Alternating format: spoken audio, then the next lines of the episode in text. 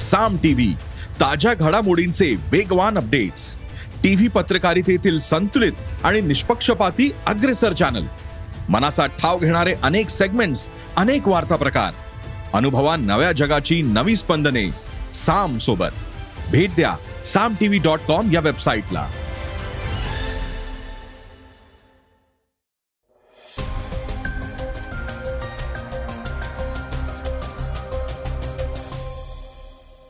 नमस्कार मी गौरी कुबेर.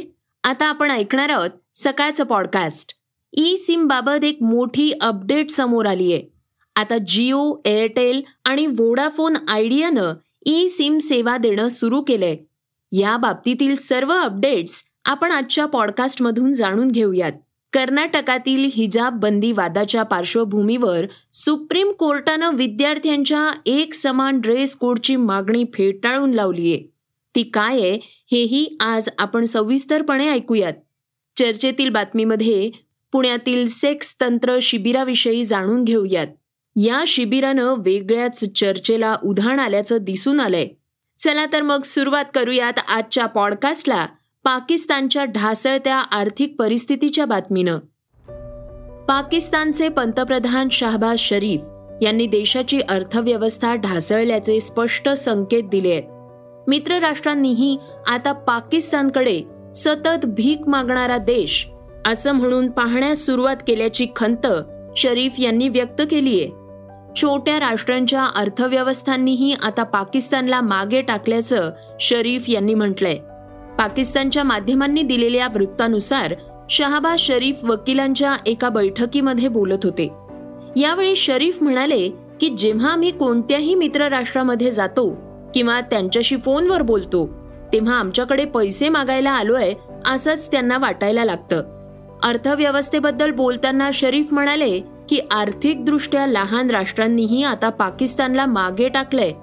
गेल्या पंच्याहत्तर वर्षांपासून आम्ही भीक मागत भटकत आहोत. पूर येण्याआधीही देशाची अर्थव्यवस्था कमकुवतच होती. मात्र पुरामुळे अर्थव्यवस्था आणखीनच ढासळलीय. पाकिस्तानात आलेल्या भीषण पूरस्थितीमुळे जवळपास एक हजार चारशेहून अधिक नागरिकांचा मृत्यू झालाय.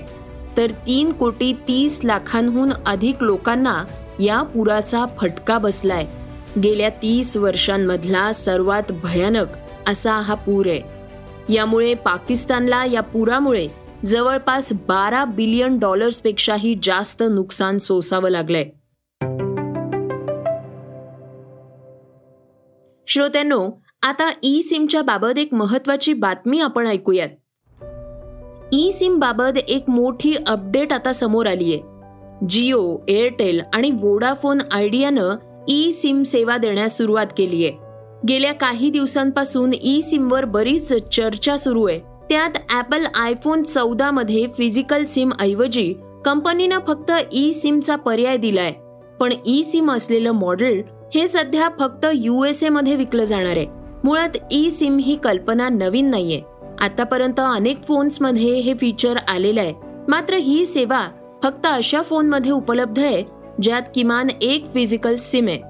म्हणजेच dual SIM phones physical SIM system आयफोनद्वारे आता काढून टाकण्यात येते अशा परिस्थितीत ई सिम हे काय आहे आणि ते नक्की कसं काम करतं हा एक मोठा प्रश्न युजर्स समोर आहे. ई सिमच्या नावावरूनच कळतं की हे एक व्हर्च्युअल सिम आहे. या सिमला आपण डोळ्यांनी पाहू शकत नाही कारण ते हार्डवेअर किंवा मदरबोर्डवर बसवलेलं असतं. एल टी ई व्हेरियंट्समध्ये येणाऱ्या स्मार्ट वॉचेसमध्येही असे फीचर्स पाहता येतील.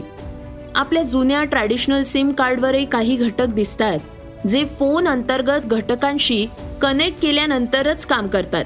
फोनवर फक्त सिम्सच्या मदतीनं मेसेज आणि कॉल्स करता येतात. जे लोक सतत सिम कार्ड बदलत नाहीत त्यांच्यासाठी ई सिम हे खूपच फायदेशीर ठरणार आहे. या ई सिममध्ये अनेक प्रोफाईल सेव्ह केले जाऊ शकतात.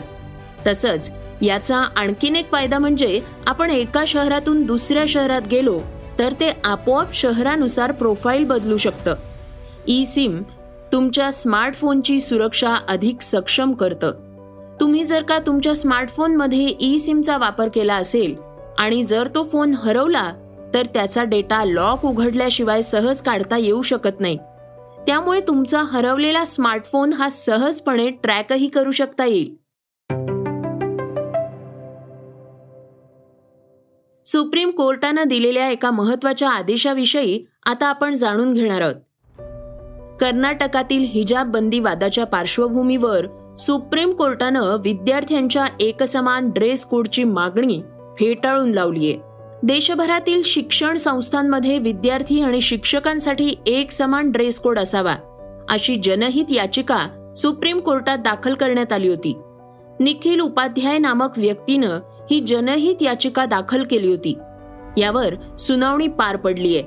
यावेळी कोर्टानं या याचिकेवर विचार करण्यास नकार दिलाय. या प्रकरणी सुप्रीम कोर्टानं केंद्र राज्य आणि केंद्रशासित प्रदेशांना असा आदेश द्यावा की देशातील सर्व शिक्षण संस्थांमध्ये विद्यार्थी आणि शिक्षकांना सुद्धा एक समान ड्रेस कोड लागू केला जावा. पण यावर न्यायाधीश हेमंत गुप्ता आणि न्यायाधीश सुधांशु धुलिया यांच्या खंडपीठानं म्हटलंय की हे असं प्रकरण नाही ज्यावर कोर्टाकडे मागणी केली जावी. जनहित याचिकेत असं म्हटलं होतं की समानतेचा मूल राखण्यासाठी तसंच बंधुभाव आणि राष्ट्रीय एकता वाढावी. यासाठी एकसारखा ड्रेस कोड लागू करणं गरजेचं आहे हा संविधानिक मुद्दा असल्यानं सुप्रीम कोर्टानं याबाबत निर्देश द्यायला हवेत. पण कोर्टानं या याचिकेत रस न दाखवल्यानं याचिकाकर्त्यांच्या वकिलांनी याचिका आता मागे घेतलीय. याचिकेत याचिकाकर्त्यांनी म्हटलंय की शैक्षणिक संस्था म्हणजे धर्मनिरपेक्ष सार्वजनिक ठिकाणं होत. तसंच ते ज्ञान रोजगार आरोग्य आणि राष्ट्र निर्माणात योगदान देण्यासाठीचं ठिकाण आहे. शैक्षणिक संस्था या अनावश्यक आणि धार्मिक प्रथांचं पालन करण्यासाठी ठिकाणं नाही. त्यामुळे या संस्थांचं धर्मनिरपेक्ष चारित्र्य कायम ठेवण्यासाठी सर्व शाळा कॉलेजेसमध्ये कॉमन ड्रेस कोड लागू करणं गरजेचं आहे. अन्यथा उद्या नागा साधू कॉलेजमध्ये प्रवेश करतील आणि धार्मिक प्रथांचा हवाला देत कपडे परिधान न करताच वर्गात येतील. श्रोत्यांनो सध्या या याचिकेची मोठ्या प्रमाणात चर्चा सुरू आहे.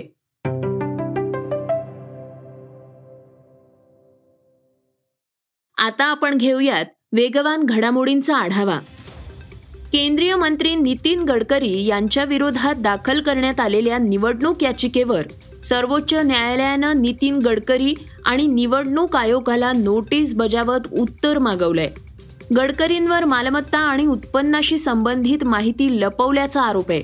केंद्रीय मंत्री नितीन गडकरी यांच्या विरोधात दाखल केलेल्या निवडणूक याचिकेत आदर्श आचारसंहितेचा काही भाग वगळून मुंबई उच्च न्यायालयानं निकाल दिला होता. त्या आदेशाला आव्हान देणाऱ्या याचिकेवर सर्वोच्च न्यायालयानं नोटीस बजावली आहे. गडकरींनी कृषी क्षेत्रातील उत्पन्न स्थावर मालमत्ता भूखंड आणि इमारतींशी संबंधित उत्पन्नांचा उल्लेख त्यांच्या नामांकनाच्या वेळी सादर केलेल्या प्रतिज्ञापत्रात केला नव्हता. जम्मू काश्मीरचे शेवटचे महाराजा हरी सिंग यांचे पुत्र आणि काँग्रेसचे वरिष्ठ नेते करण सिंग यांनी काँग्रेसबाबत काळजी व्यक्त केली आहे. मी अजूनही काँग्रेसमध्ये आहे पण पक्षासोबत माझे संबंध जवळपास शून्य झाले आहेत. अशा शब्दात त्यांनी आपल्या मनातली खंत बोलून दाखवलीये. तसंच पंतप्रधान नरेंद्र मोदींचं त्यांनी कौतुक केलंय. त्यामुळे ते आता भाजपच्या वाटेवर असल्याची चर्चा सुरू झालीय. करण सिंग म्हणाले आहेत की सन एकोणीसशे सदुसष्टमध्ये काँग्रेस पक्षाचा सदस्य मी झालो. पण गेल्या आठ ते दहा वर्षांपासून मी संसदेत गेलेलो नाही. मला राष्ट्रीय कार्यकारिणीतून वगळण्यात आलंय. हो मी अजूनही काँग्रेसमध्येच आहे. पण माझा नेत्यांशी कुठलाही संपर्क नाही. पक्षासोबत माझं नातं जवळपास शून्य झालंय. आमिर खानचा भाऊ फैजल खान एका मुलाखतीमुळे आता चर्चेत आलाय. त्यानं सुशांत सिंग राजपूतच्या आत्महत्येला मृत्यू असं म्हटलंय. सुशांतच्या मृत्यूच्या तपासात अनेक त्रुटी आहेत. सत्य लवकरच बाहेर येण्याची गरज आहे असं फैजलनं म्हटलंय. फैजलनं बॉलिवूड बॉयकॉटचंही समर्थन केलंय. चित्रपट सृष्टीचा खरा चेहरा समोर आलाय. जो प्रेक्षकांना पचवता येत नाहीये. असंही फैजलनी सांगितलंय. सुशांतच्या मृत्यूबाबतचं खरं कारण कधी समोर येईल हे मला माहीत नाही. पण त्यावेळी अनेक गोष्टींचा खुलासा झाल्याशिवाय राहणार नाही. सुशांत सिंगच्या मृत्यूमध्ये नक्कीच काहीतरी गूढ आहे. चौकशीत अनेक त्रुटी आहेत अशी प्रतिक्रिया फैजलनं दिली आहे पंजाब किंग्सनं आय पी एलच्या दोन हजार तेवीस हंगामासाठी मुख्य प्रशिक्षक म्हणून ट्रॅव्होर बॉयलिस यांची नियुक्ती केल्याची घोषणा आहे. त्यामुळे भारताचा माजी कर्णधार अनिल कुंबळे आता पंजाब किंग्सचा प्रशिक्षक असणार नाही. यावर शिक्कामोर्तब झालंय. बायलिस हे इयॉन मॉर्गनच्या नेतृत्वात दोन हजार एकोणवीस वर्ल्ड कप जिंकणाऱ्या इंग्लंड संघाचे प्रशिक्षक होते. बायलिस यांच्याकडे एक वर्ल्ड कप दोन आय पी एल विजेतेपदं आणि बिग बॅश लीगचं टायटल अशी मोठी अनुभवी शिदोरी आहे. कुंबळेला आपल्या तीन वर्षांच्या कार्यकाळात एकदाही पंजाबला प्ले ऑफमध्ये घेऊन जाता आलेलं नाही. यामुळे यंदाच्या वर्षी त्याचा करार वाढवण्यात आलेला नाही. पंजाब किंग्सच्या दोन हजार चौदाच्या हंगामात आय पी एल फायनल सामना झाला होता. मात्र त्यांना कोलकाता नाईट रायडर्सकडून पराभव पत्करावा लागला होता. श्रोत्यांनो आता वेळ झाली आहे आजच्या चर्चेतल्या बातमीची. पुण्यात नवरात्रीच्या काळात आयोजित करण्यात आलेलं सेक्स तंत्र शिबिर अखेर रद्द करण्यात आलंय. या शिबिराला अनेकांनी विरोध केल्यानंतर अखेर हे शिबिर आता रद्द झालंय. शिबिराच्या माध्यमातून लैंगिक प्रशिक्षण देण्यात येणार होतं. शिबिराची जोरदार चर्चा सुरू झालीय. त्यामुळे हे शिबिर चर्चेत आलंय. या सेक्स तंत्र शिबिराची जाहिरात सोशल मीडियावर व्हायरल होत होती. त्यानंतर या शिबिराला जोरदार विरोध होत होता. एक ते तीन ऑक्टोबर या काळात पुण्यात हे शिबिर होणार होतं. यासाठी पंधरा हजार रुपये फीही आकारण्यात आली होती. मात्र आता विरोध लक्षात घेऊन आयोजकांनी हे शिबिर रद्द केलंय. या प्रकरणाबद्दल ब्राह्मण महासंघाचे आनंद दवे म्हणाले आहेत. सेक्स तंत्र या नावानं पुण्यामध्ये एक दोन तीन ऑक्टोबरला एक मोठा आणि विकृत असा कार्यक्रम घेण्याचं पुणे आयोजकांनी आयोजन केलेलं आहे असं आत्तापर्यंत आलेल्या जाहिरातीवरून कळत आहे.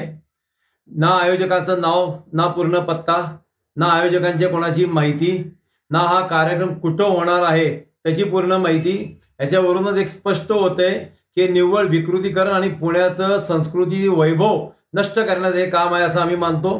पंधरा हजार रुपये तीन दिवसाची आणि दोन रात्रींची फी असे त्या स्पष्टपणे लिहिले आम्हाला असं म्हणणं आहे की हा विकृतपणाचा एक प्रकारचा धंदा करण्याचा आयोजकांनी आयोजित केलेला आहे.